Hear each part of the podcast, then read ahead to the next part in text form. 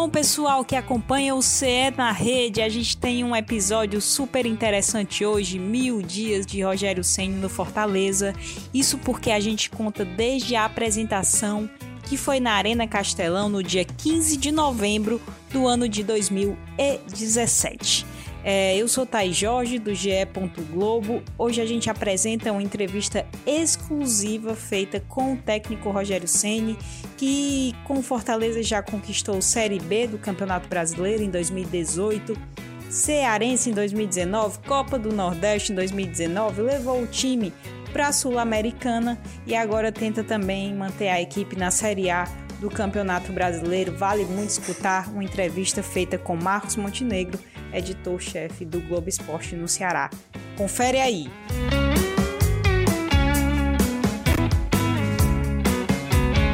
O Fortaleza fez você nascer de novo, de fato? Ah, o Fortaleza fez reviver né, aquelas emoções que a gente sentia quando, quando jogava pelo São Paulo, no Morumbi, casa cheia, quarta-feira, noite de Libertadores, né? E até com o próprio Fortaleza, uma dessas noites também de meio de semana contra, contra o Independente, né, que foi uma noite muito especial quando nós jogamos aqui.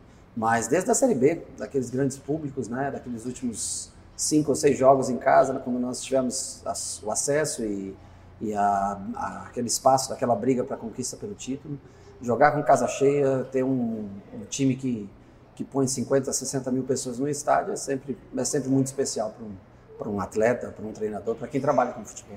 E algo que é unanimidade entre diretoria, torcida, todo mundo que envolve o Fortaleza de alguma forma, é que existe um Fortaleza antes do Ceni AC e depois do Ceni DC, né? Não, eu acho que existe Fortaleza é um clube centenário, é um clube que passou por dificuldades nos últimos anos, talvez por isso seja tão notada essa questão, né? Porque é, dos últimos aqueles oito anos na Série C, eu acho que deram uma discrepância com até a realidade antes, né, da, na, na, primeira década, né, é, com o que o Fortaleza significou no cenário nacional. Eu lembro de jogar com o São Paulo aqui contra o Fortaleza, de ser derrotado pelo Fortaleza no Castelão antes. Então sempre existiu o Fortaleza. É que os últimos anos foram muito duros e desde a nossa chegada, é, coincidentemente, é. o time teve uma evolução. Isso fica mais nítido porque em menos de um mês depois da sua chegada já tinha reforma, já tinha gramado sendo reformado foi uma das exigências suas para vir para o Fortaleza? Eu não exijo nada. Eu, eu, eu, eu, eu, dou sugestões. Então, por exemplo, aqui tinha uma. Você falou que faz muito, tempo que não vinha aqui, né? Quando era repórter. Aqui nós tínhamos uma arquibancada, nós tiramos essa arquibancada, fizemos um, um campo gramado que serve hoje para trabalhos curtos, aquecimentos. Tinha um estacionamento que era para a imprensa. Quando o presidente me falou, eu disse que, que nós não vivíamos de estacionamento, que a gente vivia de futebol, né? E a imprensa tem uma praça bonita aqui na frente que dá para parar o carro, fazer a entrada por aqui com todo respeito a vocês, eu acho que vocês têm que trabalhar, têm que estar presente no máximo de treinos possíveis, não agora pela pandemia, mas antes disso sim. É, então nós conseguimos construir mais um campo de 30 por 50, essa sala onde nós estamos filmando hoje, isso aqui é tudo novo e foi idealizado para ser montado frente ao campo, né? É, então foi uma das coisas que eu disse que seria interessante fazer a fisioterapia sempre com a vista para o campo, para o atleta estar tá se recuperando, podendo observar o treino, a proximidade do jogador que quer fazer um fortalecimento muscular, já entra para o campo de treinamento, a melhora do gramado, irrigação, tudo isso sem dúvida nenhuma são. Agora, tudo são sugestões minhas, quem investe o dinheiro e quem faz é a direção do clube, não, não sou eu. Eu só dou a sugestão, tento ajudar com algumas coisas que são possíveis, é, ligar para empresas que fornecem aparelhos, conseguir desconto, aparelhos de de fisioterapia, conseguir melhores preços para que eles possam adquirir. Mas no final, quem, quem as obras são tocadas sempre pela, pela direção do clube. E o que chama muito a atenção também do seu trabalho é o trato com os atletas, né? o vestiário. É, para o bem e para o mal também. Você foi jogador por muito tempo, vitorioso demais, é, líder nato também desde a época de jogador. E na, no jogo em que o Romarinho quebrou o jejum de 28, 28 jogos sem marcar, você falou que ainda, é, ainda posso não ser um treinador é, muito experiente, né? Uhum. Um treinador de alto nível, na época você falou, mas conheço gente. E você ah, é. bancou é. o Romarinho. Tanto que depois tem imagem de você beijando o Romarinho, como beija outros atletas, abraça outros atletas. Isso depois de gritar muito com eles. A gente pôde ouvir na pandemia. Ah, não, mas... mas... você disse que isso é normal. Agora sim, onde é que eu quero chegar? É, como que você consegue ser tão bem aceito no auge da raiva e no auge da gratidão, eu, na emoção da gratidão? Eu tento ser sempre transparente, sincero, honesto dentro das minhas convicções e eu as tenho e coloco em prática. Eu conheço gente. É uma das coisas que eu mais conheço são pessoas. Eu não estou falando só dos atletas, não, a gente, as pessoas que se aproximam, né, que estão sempre à volta, que estão que você vê na televisão, no estádio, a pessoa na rua, simples, o cidadão, o torcedor, eu, eu conheço, eu, é uma das coisas que eu mais, assim, eu tenho orgulho de conhecer as pessoas, de me identificar logo com o, interesse, com a postura daquela pessoa. E nos treinos, realmente, eu, eu cobro muito deles, até às vezes excessivamente eu cobro deles. Mas eles sabem que é uma questão profissional. Ela nunca foi nunca é uma questão pessoal. Com nenhum deles há uma questão pessoal. Sempre profissional. Então, assim, às vezes acaba aqueles 90 minutos, eles até também retrucam e, e brigam comigo no treino. E eu gosto, porque isso incita muito a competitividade, eles eh, darem uma resposta, né? Alguns são mais calados, outros são mais eh, extrovertidos e tudo, né? Mas quando acaba o treino, acaba todas as cobranças, eu mostro para eles o que tem de errado, vídeo, tudo. No jogo é a mesma coisa. No jogo eu não tenho como explicar devagarinho, eu tenho que ser objetivo e, e, e, e tenho que ficar chateado se alguma coisa acontece errado. Agora, claro que eu quero a vitória, mas não é por uma derrota que eu vou mudar meu comportamento é, pessoal com cada um deles. Uhum. Profissional eu vou cobrar eles sempre. Se eu não puder cobrar o atleta que trabalha comigo, aí eu não vou conseguir executar meu trabalho bem feito. E naturalmente você também viveu momentos de crítica né, no Fortaleza por parte ah. da torcida. Chegou a ser chamado de burro no começo, uhum. depois de perder para o Ceará. E depois de perder para o Ceará, você falou. É... Que eu prefiro ser chamado de burro por prefiro... 60 mil pessoas. É, e depois é. que ia ser chamado de inteligente, tal, tal, tal. Mas também falou, quando o treinador começa a carreira, ele já é burro. É, ele já é burro. É. Um Você viveu momentos difíceis, teve a saída para o Cruzeiro, a volta para o Cruzeiro. Quando voltou, disse: Eu estou cansado, mas eu devo algo à Fortaleza. Eu estou esgotado, mas devo algo à Fortaleza. O que, que você projeta para a sua carreira de técnico? Dá vontade de parar em alguns momentos ou sonhar mais alto em alguns momentos?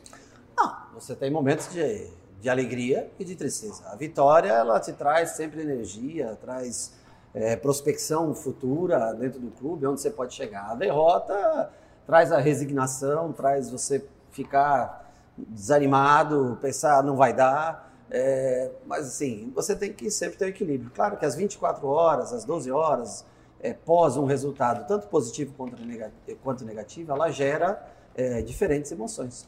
Mas o que vale é depois que passa esse momento, você conseguir se manter numa média. Então, assim, eu, eu, gosto, eu gosto muito de vencer. Mas eu também eu, eu tive que aprender com o passar do tempo que as derrotas elas são, elas, elas acontecem e você tem que saber trabalhar o melhor jeito possível essa derrota. Isso já dá o gancho para a próxima pergunta, que não tem como não falar dessa sede insaciável de título. Eu lembro que enquanto o time estava comemorando o acesso, depois de 12 anos de volta para a Série A, você deu entrevista falando: eu prefiro comemorar quando ganhar o título, uhum. não agora. Depois da derrota para o São Paulo, recentemente você falou: eu não gosto de perder, eu não sou perdedor, eu sou uhum. vencedor. Enfim, teve vários episódios que mostraram essa sua sede. Uhum. Essa sua sede insaciável em alguns momentos não pode cegar em alguns momentos? Como exigir tanto dos atletas quando eles já atingem, já é, estão no na, alto Na verdade, nível? na vida, todos nós somos vencedores. Ninguém nasceu para ser perdedor, né? A gente fala porque você, na emoção do jogo, você perde no jogo e você vê possibilidade de tê-lo vencido, né? E você naquele momento de, como você fala, né, você está né, o jogo no calor do jogo ainda, acaba recém terminado o jogo, e você vê que teve oportunidade, você você extravasa isso, né? Mas na vida todos nós somos vencedores, ou todos nós desejamos ser vencedores. É, sobre o acesso, eu, eu trabalhei num lugar há muito tempo que eu não era acostumado a acesso, eu era acostumado a ter que ganhar, ser campeão. O acesso não importava muito, né? Claro que naquele momento o Fortaleza era uma coisa fantástica no primeiro ano, série, vindo da Série C para a Série B, conseguiu acesso. Mas o que eu não queria é que ele se contentasse com o acesso, com a possibilidade real de conquista de título. Então, assim, claro que eu fiquei feliz, né? mas é, é eu, que, eu vi que era possível o título e que se a gente tivesse um relaxamento naquele momento, de repente você poderia desperdiçar uma oportunidade, porque subir sobe em quatro, mas ser campeão é único. Ser campeão é algo único. Por exemplo, ser campeão brasileiro é muito importante. Ser bi né? Alguns conseguem tri por enquanto, é, só nós conseguimos, um determinado grupo conseguiu com o São Paulo naquela época. Então, assim, você tem que valorizar as vitórias, os títulos, isso fica para sempre nos quadros, na parede de cada torcedor em casa, aqui no mural, no, que está sendo construído, lá no refeitório, é, aonde tiver está a marca da tua história. O título marca as pessoas. Tem os títulos, tem outros momentos, né? Como a homenagem que o São Paulo fez para você, teve o um mosaico 3D que a torcida do Fortaleza levantou. Ah, esse foi dias depois bacana. de sua mãe morrer, né? Lá. Sim. Qual foi o momento mais marcante, emocionante que o Ceni viveu no Fortaleza? Não, eu para mim, o dia do mosaico, aquele quando sobe a imagem, aquilo para mim é, é talvez uma das homenagens mais significantes da minha carreira como um todo. Não é da minha história no Fortaleza. É dos meus 30 anos dentro do futebol. Foi uma das coisas que mais me emocionou, porque eu não sabia de fato, não tinha noção. Eu sabia que ia ter alguma coisa, mas nunca imaginei que seria uma imagem daquele tamanho subindo. Então, e a gente viu e, no seu olhar emocionado. É, e assim, junto, logicamente, com, contra o time que eu, que eu joguei a minha, minha carreira toda como atleta, né? É, então tá aí, o time que mais significou para mim como atleta, sem dúvida nenhuma, que é o São Paulo, e num jogo contra o time que mais significou para mim como treinador, que é o Fortaleza. Então, assim, foi uma. Aquele dia foi espetacular, talvez um dos dias mais marcantes que, que, eu, que eu pude viver aqui. Por outro lado, em poucos momentos a gente viu o Ceni tão abatido, abatido mesmo, nem com uhum. raiva, mas abatido, é, frustrado depois da eliminação na Sul-Americana. Foi o pior Sim. momento? É, porque é o que eu falo para você. É, você vê a possibilidade real, é palpável aquilo, né? E seria, eu acho que já foi um grande feito a gente ter classificado para a Sul-Americana, ter, a sorte, entre aspas, né, de enfrentar um adversário tão tradicional, um clube argentino e tão tradicional. Isso valorizou muito, né? Agora, faltou muito pouquinho para gente, a gente conseguir. E aí é onde você fica triste por 4, 5 minutos, né, faltando, né, já, sei lá, minuto 46, 47, já nos acréscimos, e aí você não tem mais a força para tentar reagir, já, o time já estava no limite e você tem que se conformar. Essa é a parte difícil para um treinador, de ter que voltar para casa com a vitória na mão e saber que você ficou fora da competição por um detalhe pequeno. Isso é frustrante. Esse é onde você tem que trabalhar muito o lado psicológico para que no outro dia você tem que estar tá aí de novo, fazendo é. tudo de novo, preparando para um próximo jogo, que a vida continua. Você sempre falou que não entra em campo, não ganha jogo, não, não ganha título, é o jogador que faz isso. Mas Sim. assim, eu queria que você falasse um pouquinho de você agora. Você tem noção da importância que você tem para tanta gente? Você tem noção do tamanho do Sene? Olha, eu, eu, eu acho assim que eu vejo pelo, pelo, pelas pessoas na rua, né? Quando você encontra no estádio. Lógico que nas derrotas eu sou sempre o cara ruim, mas compreendo, é completo, tá no pacote isso, né? Mas eu vejo assim pelo carinho de todos. Você pega um táxi no aeroporto, você pega um Uber, você aqui no PC mesmo, né? No dia a dia com as pessoas. Aqui acho que o mais legal foi a melhoria, principalmente as pessoas mais próximas que eu mais encontro, né? O quadro de funcionários é grande do Fortaleza. É a melhoria que, que nessa época eh, trouxe para a vida de cada um aqui dentro, sabe? E também para o orgulho de cada torcedor que pôde né, bater no peito de ter um título nacional, de ser campeão da Copa do Nordeste, gente que nunca tinha visto isso acontecer, né? E participar pela primeira vez de uma competição internacional, tudo isso é, eu acho que é motivo de orgulho para as pessoas. Eu fico contente. Orgulho para você também. Sem dúvida nenhuma, sem dúvida nenhuma. Orgulho para mim numa carreira que eu estou né, no meu eh, 17, 18, meu quarto ano de carreira como treinador, poder ter, ter, ter, ter, alguns feitos tão importantes como esse, sem dúvida. Então, tudo que gera, gera orgulho, eh, satisfação, alegria para as pessoas, melhoria para as pessoas, a gente fica feliz em estar participando. Eu juro que está acabando. Não, 2005 eu acho que foi o ano mais vitorioso, né? Sim. Seu como atleta, Sim. Libertadores, Mundial, 21 gols no ano, goleiro 21 gols. 15 Paulista, an... campeão estadual também. 15 anos depois, é... você pode conquistar o seu maior ano como técnico? Que seria Libertadores, será? A levar o Fortaleza, Libertadores? Sim. Cara, eu acho que assim, com tudo que você coloca, eu posso ter objetivos aqui dentro, aqui dentro e, e aqui dentro do, mas é, nós temos que ser realistas e não vender ilusões para o torcedor. Né? Eu acho que o principal feito do Fortaleza seria se manter por dois anos consecutivos na Série A, principalmente pela ausência dele no Castelão, nesse momento de pandemia, é, que faz muita diferença para a gente. O Fortaleza teve uma campanha muito boa no, no, ano passado, dentro da sua casa, com 12 vitórias de 19 jogos. Né? Isso é significativo para um clube que, tem o, que depende muito do apoio. É, do, da voz do torcedor na arquibancada e também da contribuição do, do sócio torcedor, do ingresso.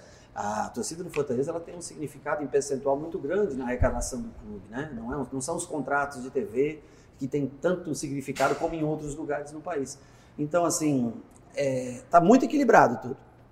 Agora, nós, nós temos a nossa realidade financeira, as pessoas dizem, ah, o Rogério, quando dá entrevista, é, sempre diz que está faltando. Uma... Não, mas realmente falta. A gente gostaria de ter mais peças, mas é, nós vamos jogar agora, por exemplo, nas próximas duas semanas, nos próximos é, dois meses, nós podemos ter 17 jogos consecutivos de quarta e domingo.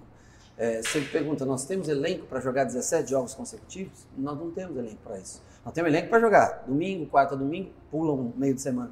Então, assim, é, é, essas coisas a gente. Só que nós também não queremos criar dívida para o clube para que chegue no futuro, alguma coisa não dê certo e o clube volte a ter anos ruins como teve no passado. Te interrompendo rapidinho nessa linha de raciocínio, o segredo está em treinar mais quem joga menos para incorporar mais sua filosofia Exato. e manter o nível na substituição? É o que dá para se fazer hoje, é isso, né? A não ser essa semana, que foi atípica, por exemplo, né? Onde nós treinamos todos um pouco mais, mas a gente evita o confronto, tem evitado, tem feito treinamentos para evitar confronto de um contra um, dias de trabalho de força e resistência, para não ter, correr mínimo risco de lesões com aqueles jogadores, principalmente os de linha de frente que nós temos, que são os caras que, que fazem a diferença na hora do, de criar situações de gol, né? E a gente treina mais aqueles que jogam menos, justamente para que no momento de um encaixe, de uma ausência de um jogador que vem jogando mais vezes, ele possa estar tá compreendendo o sistema, uhum. se está faltando um pouco de ritmo de jogo, que é normal, mas ele possa ter uma compreensão do sistema para que ele continue funcionando. Sene, é, mil dias, você sempre defende a ideia da continuidade gosta de comer no mesmo canto, morar no mesmo ah. canto. São Paulo é o maior exemplo. Mil dias no Fortaleza. Esse seu gosto pela continuidade pode querer dizer alguma coisa para o Fortaleza? Não, eu sou, eu sou, muito feliz aqui. Esse é o mais importante. Eu, eu trabalho feliz, eu tenho um grupo de, de atletas que, se pudesse, logicamente, ter né, um maior número de jogadores e tudo, mas eu sou muito feliz com eles todos os dias. Eu, eu, eu sou extremamente bem recebido pelas pessoas. O povo cearense é um povo que que é alegre por si só, está é, tá sempre sorrindo, né? É, gosta de estar perto, gosta. Então, assim, é, viver aqui para mim não é, não é só o Fortaleza, o clube, mas a cidade também, como um todo, para mim, olhar o mar é uma coisa importante. Isso traz uma paz de espírito muito grande. Você olha sabe? todos os dias, né? Eu olho todos os dias para o mar, porque nem que seja cinco minutos, mas eu tenho que olhar para o mar porque é o que vai trazer uma energia boa para vir e trabalhar. Então, eu sou feliz no Fortaleza. Eu não tenho problema nenhum por ser um clube do Nordeste ou por... eu só quero ter cada vez mais condições de brigar por coisas maiores. Eu não quero ficar estagnado, é... não eu como treinador, não quero que o clube fique estagnado nas mesmas batalhas, nas mesmas brigas durante anos. Eu não quero viver para é... é, tentar não cair. Uhum. Eu quero viver para tentar coisas maiores. E para isso, nós precisamos de mais investimento, precisamos de melhores contratos para trazer cada vez mais melhores atletas e tentar é, sonhar mais alto e aí, quem sabe, fazer um projeto um dia para você estar tá numa Libertadores. Aí sim, você está falando em crescer na tua carreira. O clube, eu como treinador, a alegria do torcedor, tudo isso está englobado. Uma via de mão dupla, né? O clube ajuda, você ajuda o clube. Eu tento sempre ajudar o clube e o clube, lógico, eu, eu sei que o clube tenta fazer o melhor. Agora, às vezes o problema não está na, na boa vontade do presidente. Ele tenta também, lógico que ele tenta mas está na capacidade financeira, na capacidade econômica que, que a gente enfrenta. E a gente tem que ser realista. Isso não é uma reclamação, é apenas uma constatação. Esse podcast teve a edição de Rafael Bianco, coordenação de Rafael Barros e gerência de André Amaral. Um abraço, até a próxima, gente.